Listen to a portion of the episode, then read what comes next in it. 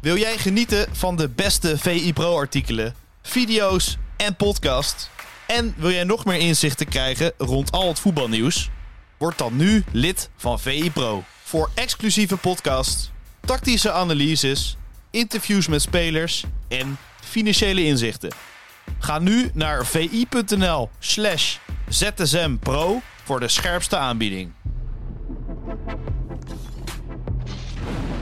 Welkom bij een nieuwe aflevering van VIZSM, de dagelijkse podcast van Voetbal International, waarin we het allerlaatste nieuws bespreken. Mijn naam is Jarno Vijn. Ik zit aan tafel met Jos Boesveld. Jos, ehm, dinsdagavond, Barcelona speelt gelijk tegen Mallorca zonder Frenkie de Jong. Ehm, Manchester United wint met Amrabat in de basis en Donny van der Beek als invaller. Daar gaan we het niet over hebben.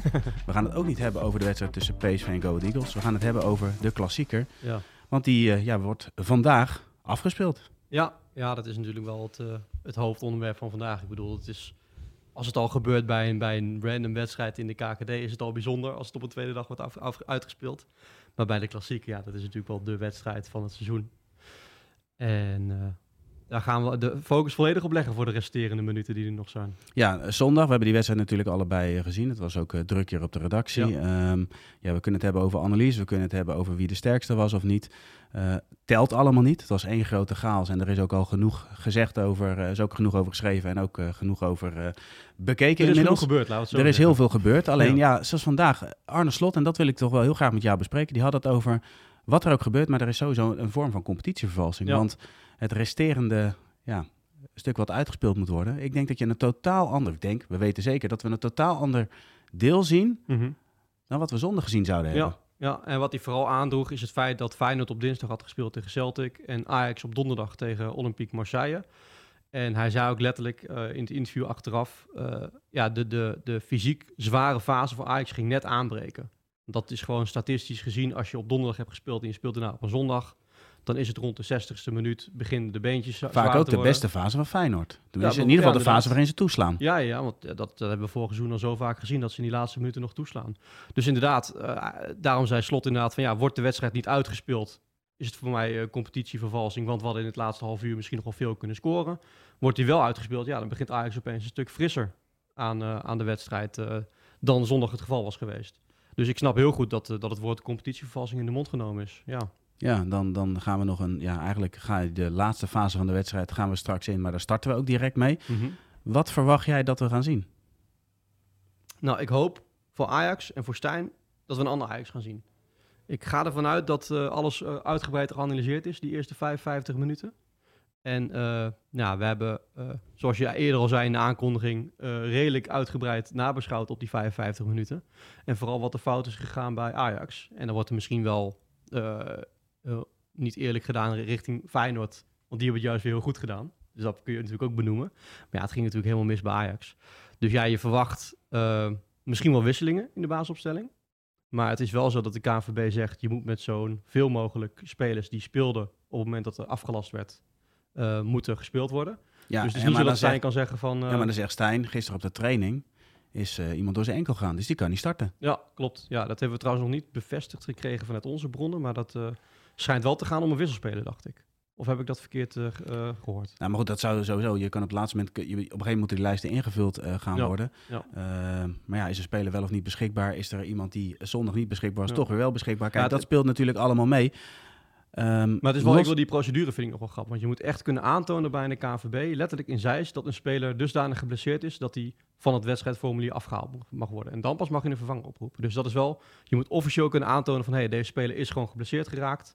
Die kunnen wij niet opstellen. En dan pas mag je wijzigingen doorvoeren. Dat wilde ik nog even voor de mensen als informatie mee. Maar een goed acteur moet daar best eh, een, een manier voor verzinnen. Ja, ik weet niet hoe streng die controles zijn, daar ben ik nooit bij geweest. Maar eh, ik heb begrepen dat er gips bij betrokken is, bij, door de enkel gaan. Dus nou, in dat geval kun je wel stellen dat het niet haalbaar is om mee te doen tegen Feyenoord. Nee, en dan gaat het ook om met welke insteek ga je een wedstrijd in. Ehm, nou ja, kijk, kijk op de diverse platforms, reacties daaronder. Dan, dan gaan er scenario's van ja, Ajax moet er alles aan doen om terug te komen. De andere kant, de fase waarin ze zitten en ze zouden echt alles op de aansluitingstreffer en je gooit de boel open, waardoor het een enorme afstraffing zou worden. Ja. Dat is iets waar Ajax ook niet bij gebaat is. Nee, Ik ben nee. wel benieuwd van wat voor gezicht gaan we zien in de openingsfase. Ja. Ik vond het trouwens wel grappig dat Bart Vrouws, onze statistiekenman, die dook meteen op uh, clubs een 3-0 uh, achterstand goed. En dat was voor het laatste Sparta tegen, tegen AZ. Zeker, met Arne Slot. Met Arne Slot als trainer van AZ.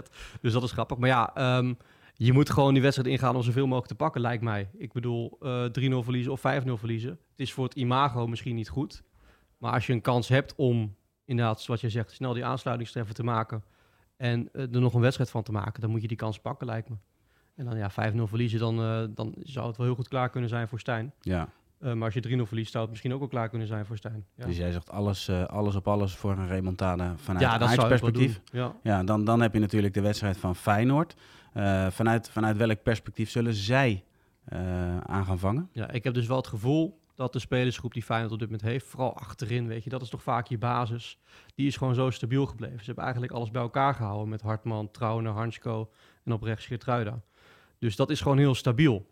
En ik denk dat Slot ook wel zijn spelers kan bereiken met... hey, we hebben het gewoon zo goed gedaan in de eerste 55 minuten tegen Ajax. Dat gaat ook wel goed komen Ja. in het restant wat er nog gespeeld gaat worden. Hij Ik bereikt ze dat overigens ook goed tijdens de wedstrijd. Hè? Want dat zag je ook Ja. eh, afgelopen zondag. Uh, Hansko is geblesseerd. Hij eh, roept ze bij elkaar en dan de, de, de welbekende Ja, bewegingen als en zo. Wat Pieter heel goed kan uitleggen. Is zeker. Maar dat, op dat moment zag je wel, de manier van druk zetten werd aangepast. En dat heeft wel gelijk invloed. Ja, ja, zeker. Ja, je ziet hoe belangrijk een, een omzetting kan zijn. Ik, ga nu een co- compleet andere afslag nemen. Dat is misschien helemaal niet de bedoeling. Maar ik zat gisteren bij de Oranje Lewin in het stadion. Kijk, En dan wordt er ook even een moment eh, door Andries Jonker, de bondscoach, gepakt. Om even net wat, wat te tweaken in, in het druk zetten en in hoe de spe de speelsters staan in dit geval. En dan merk je gewoon, want tijdens een wedstrijd kun je speelsters gewoon heel moeilijk bereiken. Spelers ook. Dat is gewoon lastig, want die zijn bezig met die wedstrijd. mhm. Maar als je even zo'n moment hebt, dan, dan is het ideaal om even gewoon iets anders neer te zetten. Ja, en Slot kan dat als geen ander. Dat heeft hij eh, dit seizoen al bewezen en vorig seizoen al helemaal. Ja, helemaal eens. We gaan trouwens in uh, deze ZSM wel het meest gelezen pro-artikel uh, Ja. bespreken. Nou, laat Van, nou, van wie het, is dat? laat nou het geval zijn dat het van jouw hand komt. De clash van Salzburg. Ja. ja, dat was wel interessant. Ik, ik zat eigenlijk op een gewoon normale webdienst voor VI.nl. En dan zie je gewoon soms wat dingetjes voorbij komen. Dat je, nee, dit is eigenlijk best wel grappig. Een verhaal wat je niet vaak hoort. Dus daar ben ik toen ingedoken. En dan merk je toch van, hé, ik, ik, ik vind nu zoveel informatie van allerlei bronnen. En, en je gaat gewoon kijken hoe dat zit. En dat is een leuk verhaal. Weet je wat, we maken er een VI Pro van. Dan ga ik er iets meer tijd in steken. En dan uh, ga ik het gewoon echt leuk maken. Ja, en het verhaal uh, gaat over Red Bull Salzburg. Wat Austria Salzburg heeft overgenomen. En dat ging op dusdanig vervelende wijze voor de fans van Austria Salzburg. Dat die hebben gezegd van, wij willen geen deel meer zijn van de Red Bull-concern. wij gaan een eigen club oprichten met de naam Austria Salzburg. Ja, en wat vooral, wat mij prik prikkelde, is hoe die onderhandelingen tussen Red Bull en toen Austria Salzburg gingen. Dat is echt letterlijk, die zeiden van, ook, Austria Salzburg zat in de financiële problemen. Ja. En die dacht, oké, okay, we gaan een sponsor binnenhalen. Maar ja, Red Bull die zei van, ja, wij willen veel meer. Wij willen de clubnaam aanpassen, het clublogo, de clubkleuren, het stadion. Ja, dat ging, die clubnaam, dat was misschien oké, okay, maar alles eromheen, dat vonden de fans van Austria Salzburg wel heel erg. En toen zei Red Bull letterlijk in de onderhandelingen, weet je wat, jullie willen de clubkeuren bouwen, dan mogen de keepers mogen paarse sokken dragen tijdens wedstrijden. Dat wilden ze doen, water bij de wijn of water bij de energiedrank had ik als grapje geschreven. Ja. Super goede grap. Ja. Maar dat, uh, dat schoot ook compleet in het verkeerde keelgat natuurlijk. Dus uh, ja, die, die hebben gezegd van ja, wij willen gewoon dit niet meer meemaken. En dan richt ze een club op. Ja, dan moet je helemaal onderaan in de Oostenrijkse voetbalpyramide beginnen. Nou, jaren en jaren ploeteren met letterlijk ook fans die in het eerste elftal spelen. Dus dat is ook een gekke situatie. Zijn ze in het derde niveau terechtgekomen en dan mag je meedoen aan de Oostenrijkse beker. Ja, en dan was het zover. Uh... Dan wil ik wel van jou weten, de geschiedenis. Aan wie is die uh, ja, dat is gekoppeld? Nog, ja, dat is wel jammer. Dat vinden de fans van Austria. Die zeggen van wij zijn niet in 2005 opgericht, we zijn in 1933 opgericht. En dat is eigenlijk de oprichtingsdatum officieel van Red Bull Salzburg nu. Ja, maar, maar vanuit hun perspectief is er nooit een overname geweest. Nee, inderdaad. Ja, zij zeggen gewoon, wij zijn begonnen, wij zijn gewoon Austria Salzburg. Hup, punt. Zij zeggen ook van, ja, wij zijn uh, drie keer kampioen geworden bijvoorbeeld. In, in de tijd van Austria Salzburg zijn zij drie keer kampioen geworden. Red Bull Salzburg daarna nog heel veel meer. Die tellen ze niet mee. Ja. Maar ze zeggen, ja, wij zijn drie keer de beste van Oostenrijk geweest. Ze mogen niet meer een sterretje op de borst voetballen of zo. Maar dat gaat heel diep bij die fans. Ja, dan was het opeens dinsdagavond had je een clash tussen Austria Salzburg en Red Bull Salzburg in het bekertoernooi. Ja, dat was wel echt een gigastunt geweest als het uh, anders was afgelopen dan het afgelopen was. Want het was ja, helaas uiteindelijk. Ja, precies. Ja, ja. Salzburg had toch wel te goed. Ja, logisch ook. Dus de koploper en de gedoodverfde favoriet om de dubbel te winnen. Supergoed in de Champions League spelen ze. Ja. Dus daar had je ook niet verwacht dat een derde klasser uh, daarvan gewonnen had. Maar ja, je, soms kunt het graag, kan voetbal gekke dingen met je doen. Hè? Dat je boven jezelf uitstijgt. Maar dat was dinsdagavond helaas niet. Dat was wel het verhaal geweest van eh, het seizoen voor mij persoonlijk. Ja, ik word er helemaal enthousiast van zo'n eh, van zo'n verhaal. Ik merk het, ja, ik merk het. Nou, duidelijk, eh, Jos. en, en ook dank, want het is inderdaad een heel leuk stuk om, om te lezen. Ja, kunnen we ook nog delen op onze kanalen. Ehm, voor nu bedankt voor jouw bijdrage aan deze ZSM. En Dankjewel. tot ZSM.